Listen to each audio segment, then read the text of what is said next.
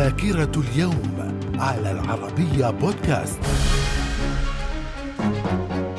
أهلا بكم ومن ذاكرة اليوم الخامس من مايو في العام ألف وأربعمائة وأربعة وتسعين المستكشف كريستوفر كولومبوس يكتشف جامايكا. في العام ألف وثمانمائة وخمسة وثلاثين افتتاح أول خط سكة حديد في أوروبا القارية يصل بين مدينتي ميشيلين وبروكسل في بلجيكا. وفي العام ألف وثمانمائة وثلاثة وتسعين انهيار سوق نيويورك للأوراق المالية مما تسبب في كساد اقتصادي كبير. من الذاكرة ومن ذاكرة اليوم الخامس من مايو في العام ألف وتسعمائة وواحد وثلاثين تأسيس جمعية العلماء المسلمين الجزائريين. في العام ألف وتسعمائة وستة وثلاثين القوات الإيطالية تحتل أديس أبابا. في العام ألف وتسعمائة وواحد وأربعين الإعلان عن استقلال إثيوبيا وذلك بعودة الإمبراطور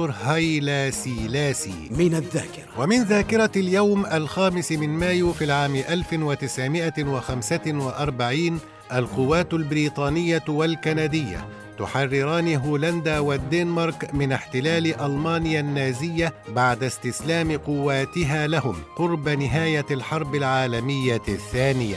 في العام ألف وتسعمائة وخمسة وخمسين ألمانيا الغربية تحصل على سيادتها كاملة وإعلانها دولة مستقلة تحت اسم جمهورية ألمانيا الاتحادية. وفي العام ألفين وستة الحكومة السودانية توقع اتفاقا مع حركة تحرير السودان في دارفور. في العام ألفين وستة عشر حريق هائل في كندا يدفع عشرات الآلاف من السكان إلى النزوح من مدينة فورت ماكموراي. من الذاكرة ومن مواليد اليوم الخامس من مايو في العام ألف وسبعمائة وسبعة وأربعين ليوبولد الثاني إمبراطور الإمبراطورية الرومانية المقدسة. في العام ألف وثمانمائة وثمانية عشر كارل ماركس الفيلسوف الألماني. في العام ألف وثمانمائة وستة وعشرين الإمبراطورة أوجيني زوجة الإمبراطور نابليون الثالث.